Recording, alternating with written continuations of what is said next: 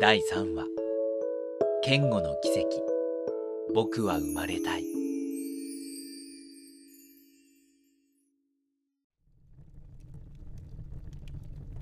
父はくわえタバコで手際よくタイヤを取り外し、新しいタイヤをつけていきます。父が2本目のタイヤに取り掛かろうとした時、その人は音もなくふわりと立ち上がり、何かを探すように出て行ったそうです。しばらくして戻ってきたんですが、店には入らず、店の脇にある物置の横を抜けて裏庭に入っていったんです。母はその姿を長島の横から見ていたそうです。手には小さな野の花を持っていました。その人はその花を、庭に大きな石があるんですが、どう説明すればいいのかな。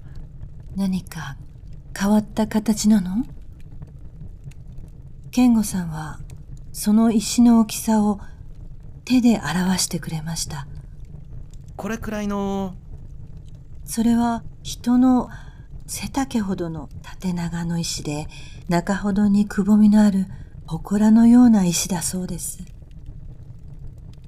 そのくぼみには小さな5センチほどの石が一つあって、その小さな石に野の花を手向けたのです。長島にいた母はすりガラスの向こうに映ったお兄ちゃんの姿を見て、思わず息を飲みました。その小さな石は僕の両親にしかわからない大切な意味のある石だったからです。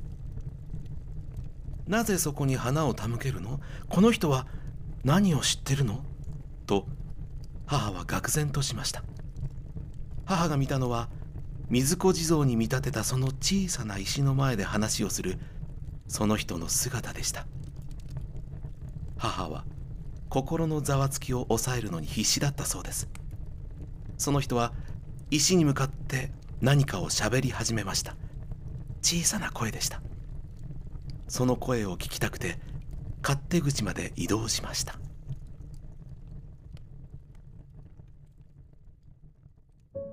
さきがどうしたん？ねえ、なんで泣いてるん？言ってみ。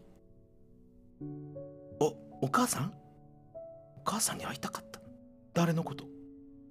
ここの？奥さんのことか。そうか、会いたかったのに会えんかったんや。それはつらかったね。お母さん悪くないって？何が？いや、大丈夫。もう一回おいでよ。ね、こっちの世界はいろいろ大変やけど、おもろいぞ。僕は生まれたい。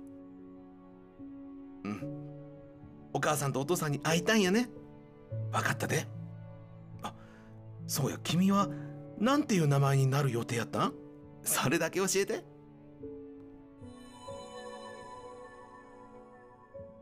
ケンゴか。いい名前やん。またいつか会えるといいな。その人はまるで見えない魂と交信をしているようだったそうです。母はもう涙と震えが止まらず、電話機の横に置いてあるティッシュを取ろうとしました。すると店と家をつなぐ廊下で父と目が合ったそうです。父は声を殺して泣いていたそうです。父と母は裏庭に出ました。そして父はそのごっつい手で小石をぎゅっと抱きしめました。母はその父の手に自分の手を重ね、二人はしばらくの間泣いていたそうです。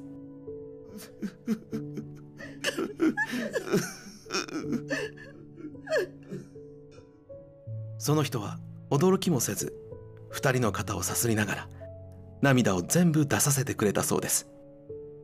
不思議すぎてわけがわからなかったそうですが、その時は健吾が連れてきた天使だ、世の中にはそういう人もいるんだと何の疑いもなく信じることができたそうです。母はまだ石っころだった僕に向かって話しかけたそうです。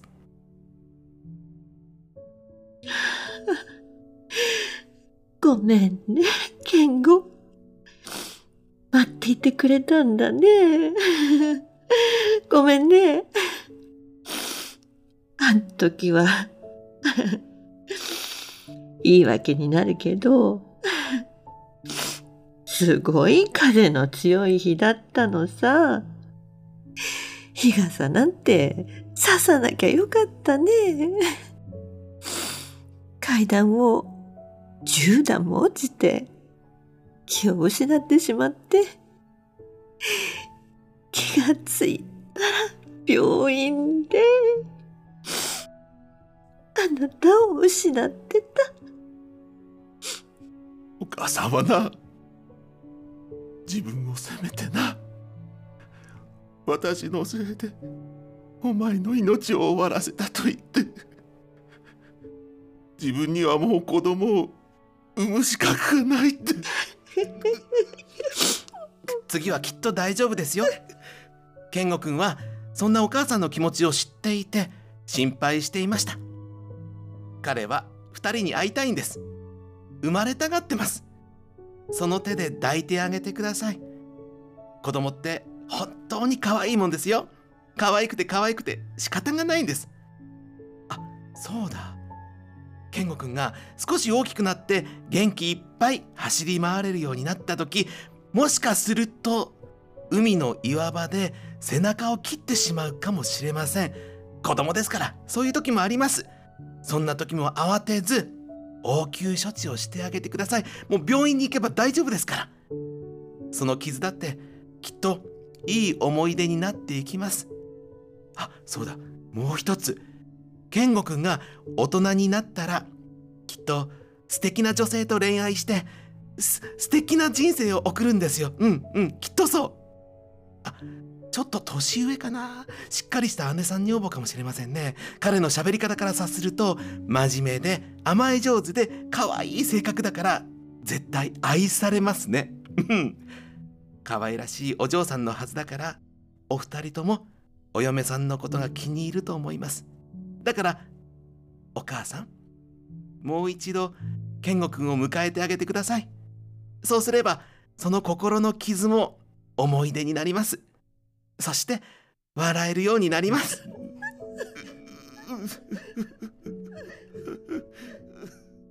彼は少しでも2人の不安を取り除こうとしたんでしょうね。むちゃくちゃな未来予想までサービスして言葉を尽くしてくれました。父と母は肩を抱き合って泣いたそうです。僕は母からこの話を聞かされた時、涙があふれて止まりませんでした。とても衝撃的で、でもなぜか懐かしくて。金は後でって言ったけど、これ兄ちゃんもらっといてな。金はもういい。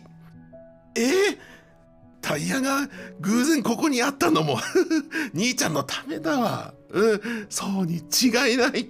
そうだね、そうしてください。これはお兄ちゃんのタイヤだったのよ。いえいえ、そういうわけにはいきません。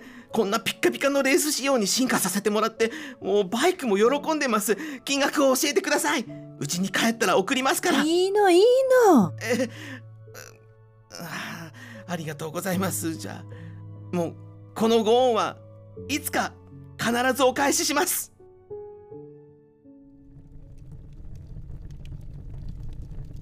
そしてその1年半後に僕が生まれました。